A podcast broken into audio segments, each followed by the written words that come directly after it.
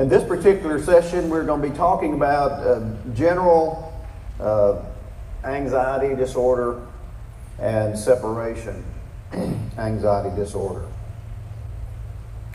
When you think about the stats, there are 40 million Americans who are 18 and older who are affected by anxiety.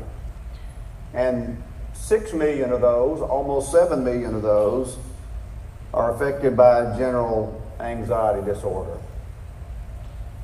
I'm going to mention some things to you throughout the day, and I'll, I'll try to keep it functional for us.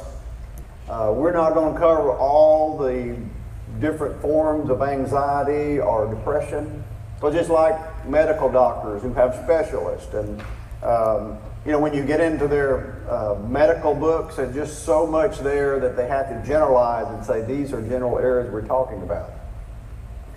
The diagnostic manual for counselors, the DSM 5, is almost a thousand pages. And this is being recorded, so I have to be real careful what I say about the DSM 5. It's our diagnostic manual. It did say that, didn't it? Uh, but there are a lot of things in there that, you know, are just vague, general, uh, kind of hard to explain to people, and just to be honest with you, kind of hard for therapists to put their minds around because it's written by professional people that sit down and say, okay, what are we going to call that? We used to call it this, what are we going to call it now? And unfortunately, get to be some political things in there, you know, a little pressure put here, and you got to do that here. And, and so uh, it'd be helpful if they just said let trained people deal with taking care of folks. But regardless, um, it defines things that are helpful to us. And we'll talk about those in a general way here so that when you hear the terms or your family member are dealing with anxiety, depression, and they tell you what the therapist said or tell you what their medical doctor said, you'll have a frame of reference to say, okay, well, that, that makes sense. Understand that that's why um, they're having to do it that way, to address those things. So, general anxiety disorder is an apprehension or uneasiness that occurs more days than not for at least six months. Remember the general definitions we gave? You know, here's what anxiety is this, this uneasiness, this anxiousness that we might feel, and it would be because of a stimulus in environment, we might just respond to that and it's all over. That's normal anxiety. But we start developing a pattern here where this kind of feeling and, and this kind of reaction takes place over a longer period of time, now we have a disorder. Now it means that we can't function like we would normally be able to function. Now all of a sudden, maybe we can't do our job the way we need to do our job.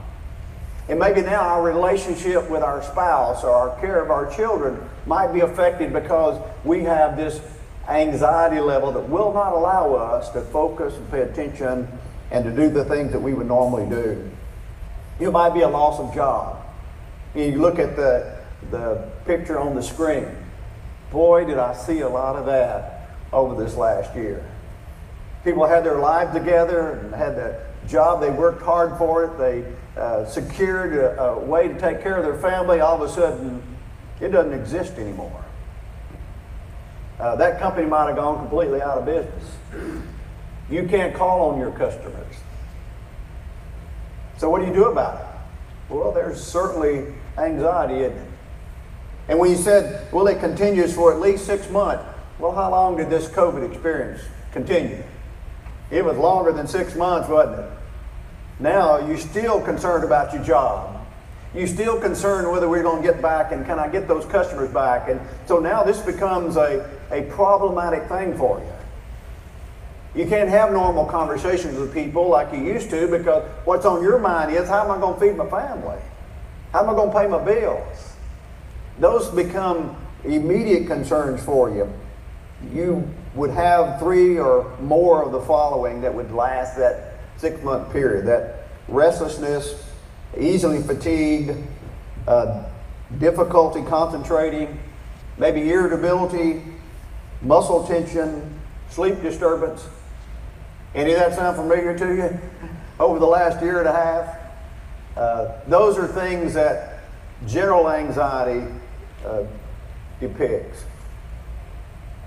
You see, if you let that become a pattern and you don't narrow it down to what you can deal with and function with, then when COVID is over, you've got a reaction to things. Even if you've got a job, you think, how long am I going to have this job? Well, what if something else happens? Boy, what if, what if somebody else who um, knows a little more than I do takes my job? How am I going to feed my family? How am I going to make up all those uh, payments I got behind? And all that began to be a cycle where it's a continuous anxiety that you have. It affects what you do, how you do it. That's a little different than what we referred to earlier, just normal anxiety and response to uncertainty. In my family, and again, this has been recorded, so I'm not mentioning any family names.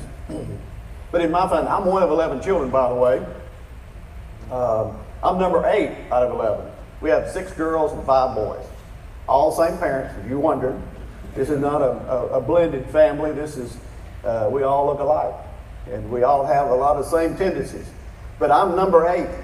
And I tell folks, you know, when I became a counselor, uh, you get in the diagnostic manual, it says, well, you know, the oldest child has a complex, and the youngest child has a complex, and the middle child has a complex because of where they fall into the, to the birth order, and, and number eight gets nothing. I mean, there wasn't even a complex left for me until Denise told me I couldn't lead singing. You know, and then all of a sudden I got a, a complex. And so when you, you look at in my family, um, you know, some not so pleasant things have happened along the way. And uh, my parents divorced when I was eight. And so I was raised by a, a single mom. And so some of the older siblings are like parents to me. But because there's some things that happen in our family, there's a little bit of, of anxiety in some of them that are accentuated. And even when we always have our family reunion the Saturday after Thanksgiving, every year. And so we have to rent a, a, a building at a state park because nobody really has a house that can stand up to that kind of crowd anymore. You know, before my mother died, we had 72 of us present with all her offspring, you know, just mother and her children and what we caused. And so we rent this place and we all get together and all the men sleep on one side and all the women on the other and we have a snoring contest, you know, just to uh, see who can really shake the rafters these days. That's our fun uh, as old people in this family. But every year in this get together, uh, I have a couple of siblings. I shouldn't even say whether it's brothers or sisters, so if, if they do watch this, they can't figure it out. But I have a couple of siblings that every year we get together and they'll say, Oh, I'm so glad everybody was here because this may be the last year everybody's here. And I'm thinking, now wait a minute, we're here. Let's just enjoy being here. Let's not worry about the time when we won't be here. But that little moment of anxiety, what's that going to be like? And this may be the last year. Now we're still all here. But this past year, guess what we had to do? There's three of us that kind of helped plan that and, and make the reservations and uh, set up everything. And so three of us talked and said, all right, what do you think? And, well, we're a bunch of old people. And they said, you know, uh, COVID affects the older population more than any other population, so uh, we're kind of a target group. Uh, probably don't need to be the ones to, uh, to get all the family together and something happens, so probably don't need to have this, this um, family reunion. That was a hard decision to make.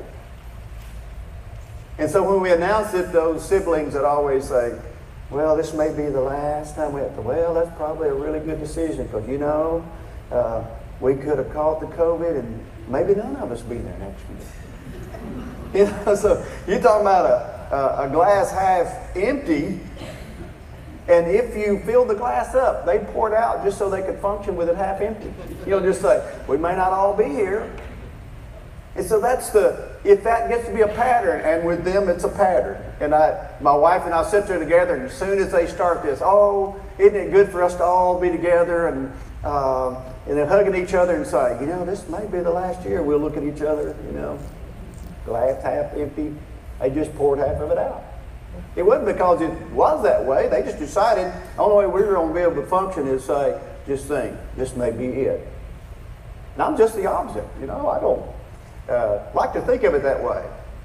In fact, in describing that, uh, my wife and I talk about our disposition, you know, and I'm kind of a, if you're going to use that terminology, I'm kind of a, a, a guy that's uh, glass is half full.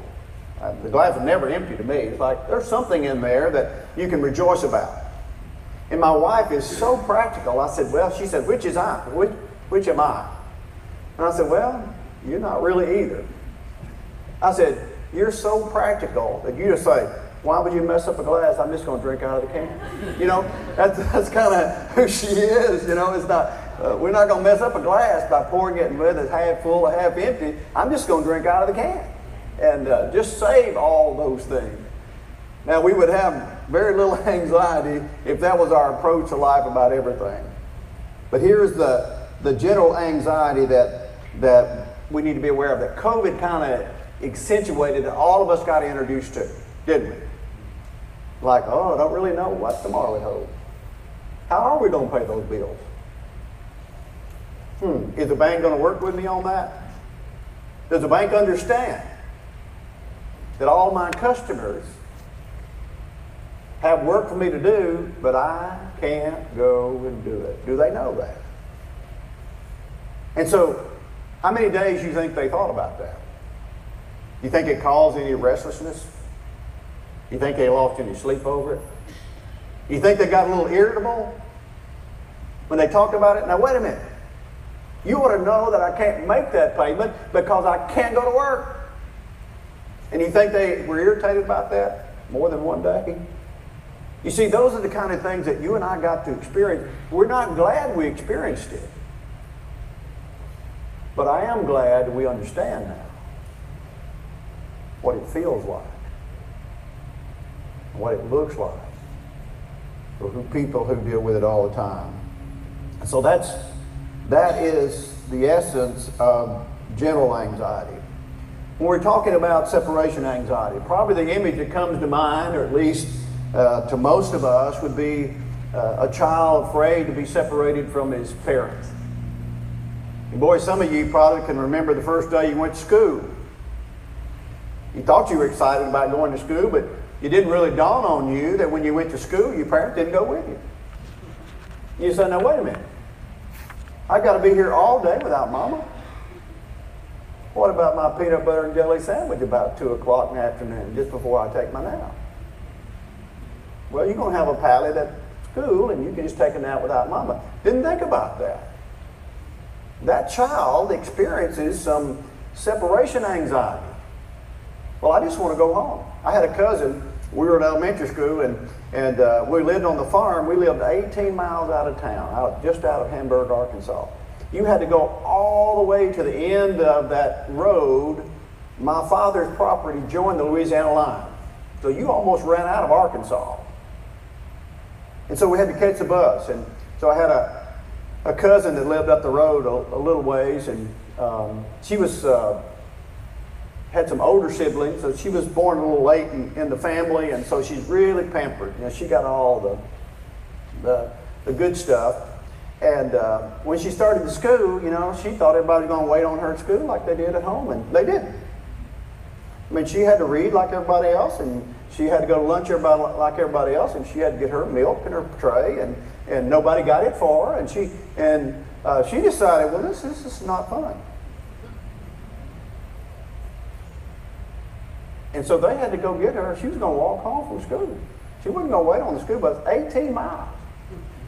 She didn't think about the miles. She just thought, I know where that road goes. You get on the school bus. That, that school bus goes all the way to the end of that road, and you get about halfway down that road, and my house is on the right, and that's where Mama is. I'm going to the house.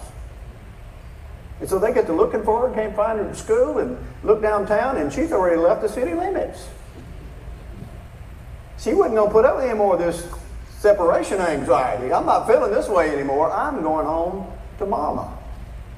Now, folks, she finally outgrew that, but it took her coming to grips with that adjustment in life.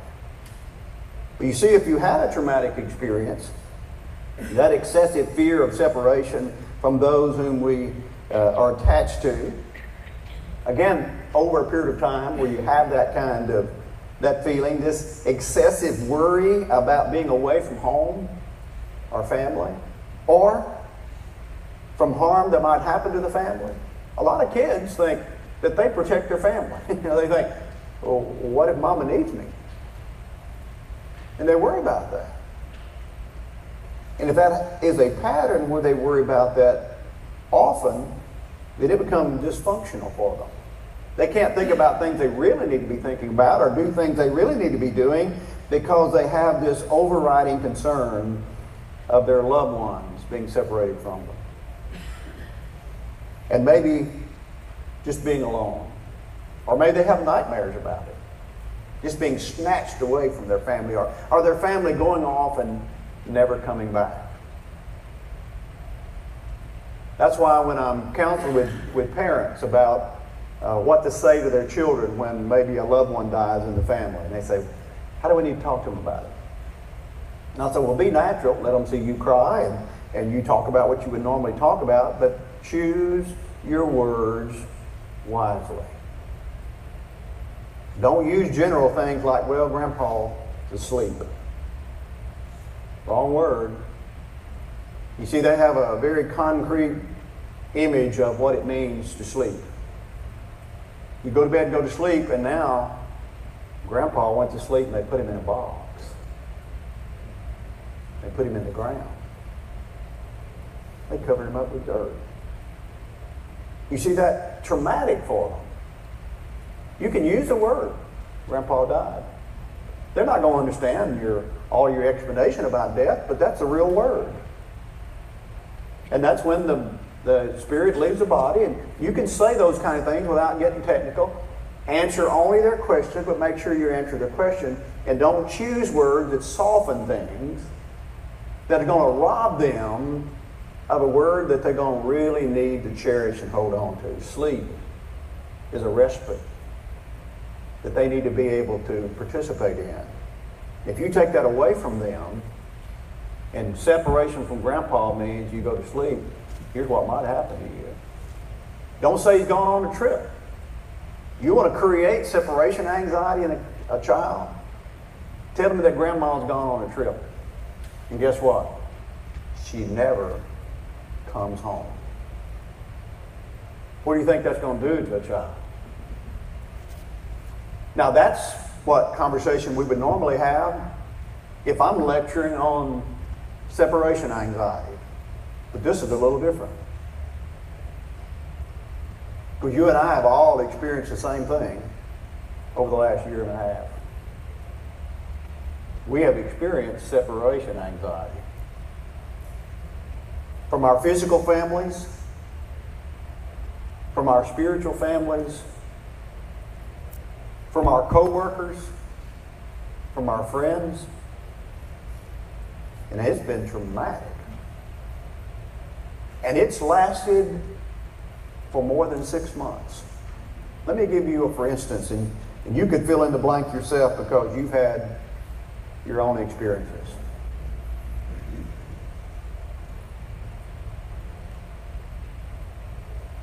My brother in law had knee surgery. out cutting his grass, tore a ligament in his knee, and so had to have the surgery. Uh, had taken all the precautions to make sure that he uh, didn't catch COVID. But when he went in to have the surgery, he contracted COVID. He also had an underlying condition of, of uh, a breathing uh, condition, COPD contracted COVID. Had typical symptoms, but couldn't breathe. Complicated because of COPD. So my sister calls 911, the ambulance shows up, and they won't let her go with them. She has to see him loaded in the back of the ambulance. He leaves without her. They won't let her come to the hospital and visit him. His condition worsens. They have to transfer him to Little Rock. They put him on a vent. All this without her.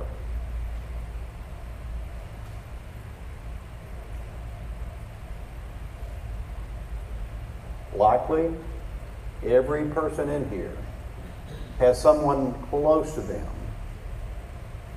that's had that experience. Now we know what separation anxiety feels like. And guess what? Days turn into weeks, weeks into months. You think there's a pattern developed? But I want to go be by his side. I, I, I want to have a conversation with him. They did get to talk to him on the phone until he couldn't talk anymore. And then they insisted that they take the phone and place it up to his ear and they would talk to him even though he couldn't respond. But it changed the way they grieved because of the separation. We're not here just to tell sad stories so all of us can be sad. We're just here to take the opportunity to say, now we know what it would feel like to feel helpless. That you can't get to someone that you love. Now all of a sudden, that anxiety level comes up anytime you have a loved one that gets sick. It's like, oh no, oh no. Would I ever see them again? I don't want to let go of them, and maybe I shouldn't call 911 because if they come and get him or come and get her, I might never see them again. Gets real complicated real quick, doesn't it? That's what that separation anxiety is about. Now we know. My sisters had nightmares about that. Did, I do the right thing? Should I have done this? I wonder what he would want me to do here. No answers to those questions. Because we'd never experienced that before. Had another right after COVID started, had an elderly member of the congregation, sweet, sweet lady, uh, wife of a, a, retired military guy, and I, right after I removed, well, I, I, moved across it back to my hometown, I, I preached his funeral, and um, just a interesting, interesting person. She moved all over the world with her husband in the military, and uh, just a fascinating person. Had her pilot license, and she's just a really impressive lady. And I'd go visit her in the home where she was staying and uh, help her put a puzzle together. She liked putting puzzles together. Well, COVID hit. Guess what the preacher can't do? You can't visit.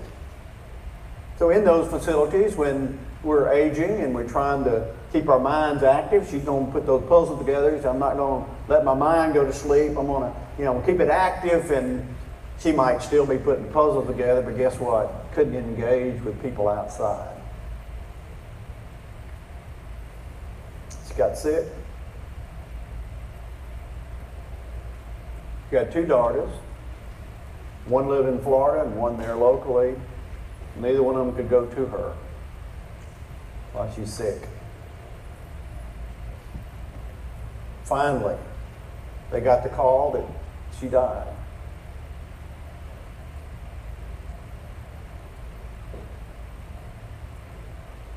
Talked to the funeral home, and the funeral home said, We have really, really, really strict guidelines. Um, you can't even come view the body. Are you kidding me? What do you mean I can't come and view my mother's body? We protocol won't allow it. Do you think they experienced separation anxiety. You see, in our respect for our deceased loved ones, we go through this ritual of saying our goodbyes and honoring their wishes to go through that process to say, this is what they would have wanted, and this is how we make sure they get what they wanted. And now they might can do that on the phone and remember as much as they can, but they can't really be there. One of the saddest, saddest experiences that I've ever experienced in local work was that one. You know, ministers are all about comforting families. Odd if you're a minister with a PhD in marriage and family therapy, you ought to know how to comfort families. Guess what the preacher can't do? I can't, not only can I not go to the funeral home and, and help her with that process, I can go to her and help her grieve over the death of her mother. Her sister, who lives in Florida, can't come and be with her. They can't even grieve together as sisters. Now, they had experienced separation before. They're military kids. They're military brats. They've grown up with their, their father having to go off to this uh, deployment and that deployment. And so they know something about separation. But they also know how that was navigated and how the reconciliation took place. But they never experienced anything like this. And I couldn't help but think that particular family, having experienced all the vast different things that they'd experienced in a military environment, could not have been prepared for this. Again, this is not to discourage us or make us sad all day. It's to look underneath all that and say, now we know what it looks like, what it feels like. And boy, we will never, ever again take it lightly. Say, oh, they're going to be back. Oh, don't worry about it. Well, that's part of life.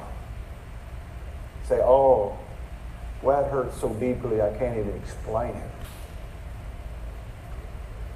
I don't even know how to bring to the surface an understanding deep enough to be able to tell somebody what's going on. Now, you go out a, a, a layer. That's the family response helpless, hopeless. We're going to talk about that when we get to depression, what it's like to be helpless and hopeless. Well, most of us have really never experienced that in a, a prolonged way. That family did. They were completely helpless. They couldn't say, well, I tell you what, my mother has a will. She specified what's going to be in the will, and I'm coming up looking at the body whether you like it or not. No, that's not going to happen. Not going to be allowed to happen. So what do you do about it? Normally then, the minister, the elders, the church folks, and boy, I don't know who all we have here, but I know in the congregation where I, I work, we are like the perfection of casserole making. The way we deal with our grief outside the family is we feed the family. And that's a wonderful thing to do because the family just on uh, autopilot. They're just trying to function and they've got guests coming in and all kinds of moving parts. And so it's a blessing to say, look, there's food at the at the church building, or there's food over here, or we'll put this in your kitchen. Uh, it'll be available for you. Here are sandwich stuff so it won't spoil. Uh, whatever it is, we we have that perfected. It's like we're to take care of you. You don't worry about the food. Guess what? We couldn't do. In fact, the daughter, she knew who we are. She knows who we are. And so she called me and said, Brother Jerry, please tell everyone not to prepare food. My family isn't coming in. I'm here by myself. I don't want to have to think about doing something with that food. She knew what was about to happen. I mean, we were about to poke the button and the, and the conveyor belt was starting to move. It's headed your way. And boy, it's going to be therapeutic for people. So all of a sudden, it's cut off. Those of us who would grieve for her and for the family and show our respect by preparing things for them, we can't help. We're so separated from them, we can't even express our shared grief with them. Do we know how it feels now? That separation? We want to embrace each other so badly. Boy, there's just something therapeutic, isn't it, when you just don't know what to say and you can't put it into words and you come to a loved one who's who just buried their uh, just lost their mother or their father or their spouse and you just put your arms around them and you weep with them. It's therapeutic for them. It's therapeutic for us. Guess what we couldn't do? We couldn't do any of the above. Now, I've been separated from my family before. I've traveled overseas on mission trips, and I know that feeling of being away, and you always had in that in your mind, you I've got to take it home. I, I know I'm going to trace those steps back, and boy, you know, in three weeks or whatever it is, I'm going to be home, and you kind of get your mind prepared for that, so you don't really feel the impact of that hopeless separation.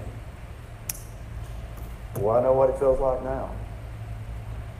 And me talking to that sister on the phone, just not the same. It's sitting next to her and crying with her. And I knew, I knew she was having to cry all alone. That she couldn't say goodbye to her mother. And have in her mind, this is the process mother would want it, this is the process we follow it, and I'm looking at my mother's body. And I know that I've shown her respect and I've done what she asked me to do. And I'm going through this ritualistic process of saying my goodbyes so I can heal on the other side. She didn't have that. She just separated. You know what happened? This seemed like the cruelest thing in the world to me. The funeral home said, when we're finished with the grave, we'll call you and you can go visit the gravesite. But you'll have to do that alone.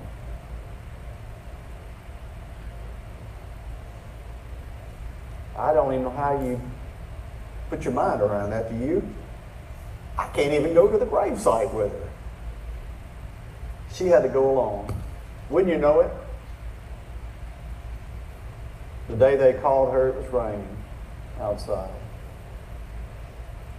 She had to go to a gravesite in a place back where her mother was born, place that this daughter never lived. Strange place with a grave where her mother was buried. Separation anxiety, excessive fear of separation from those whom we in, who are individuals that we're attached to. She's attached to her mother, and it affected her in a painful way.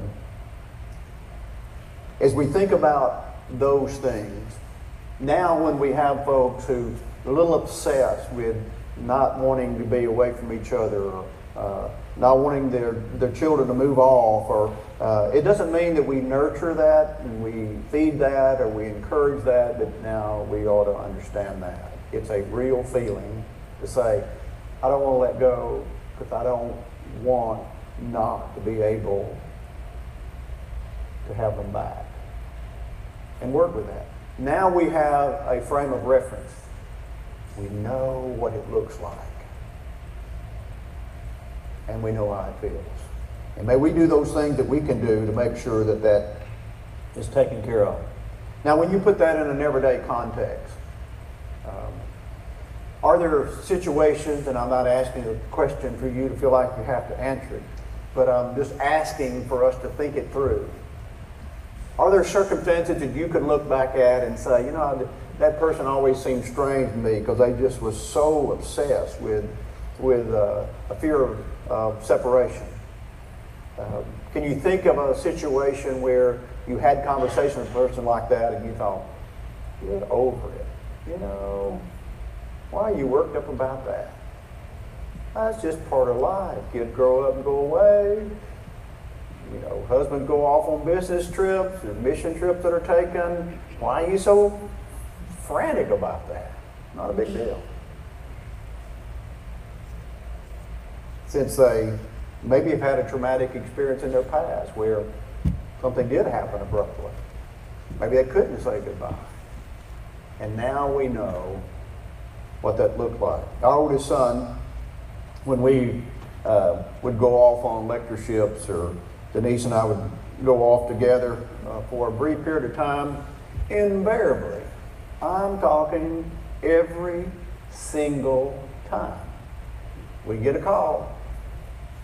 Well, we had to call the doctor because I'll just go ahead and mention his name because I don't care if he sees this or not.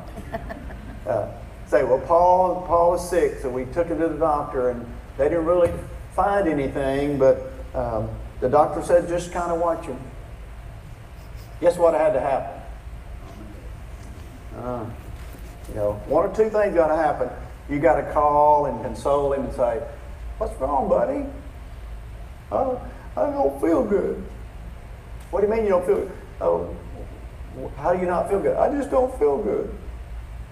We try to sort through that and just couldn't get a handle on it. Think, kind of odd that it, you know, it, it doesn't happen till we leave town. When are you coming home? Like, well, you we told you we're coming home Friday. How long is that? Well, you know, this is Wednesday. You have to have these conversations, and he keep you on the phone just asking questions that he already knows the answer to. Sometimes we had to say, all right, you know, the doctor said, you know, probably doesn't be left, alone. What does that mean? Come on home.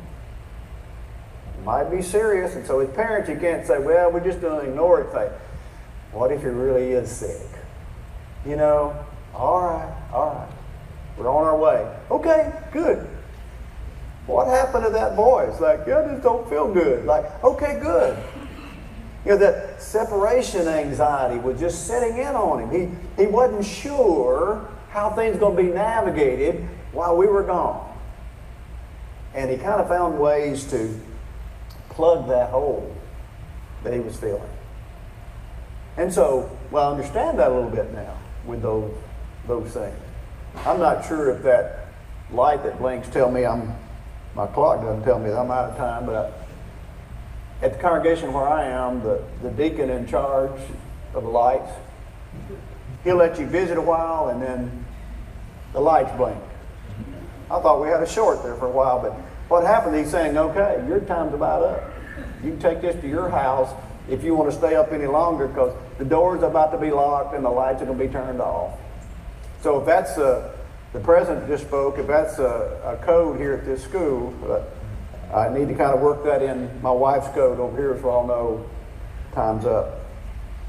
In our next session together, we're going to look at social anxiety and, and panic disorder. Hmm.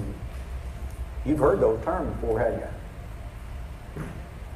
And now you really kind of have a framework, I think, for us to fully understand. I'm going to give you some illustrations of, of social anxiety in a personal way that will allow you to say, oh, well, I probably have had that experience before, or my wife's that way, or I have a child that way, or there's a, a sibling that you can deal with. But we want to take the things we learned today and say, all right, now we're going to be able to function with each other in a way. We're not going to enable uh, dysfunction or disorder. But boy, we're going to be compassionate and empathetic. We have been blessed with an opportunity to be empathetic people. We can say without reservation, without qualification, we empathize with each other. Sympathy is, oh, I really feel sorry for Neil. You know, empathy is, wow, I can only imagine what that'd be like if I was where Neil was and that was happening to me. Wow, I don't know how I would navigate that. I want to make sure I'm there for Neil because I don't know what that would be like.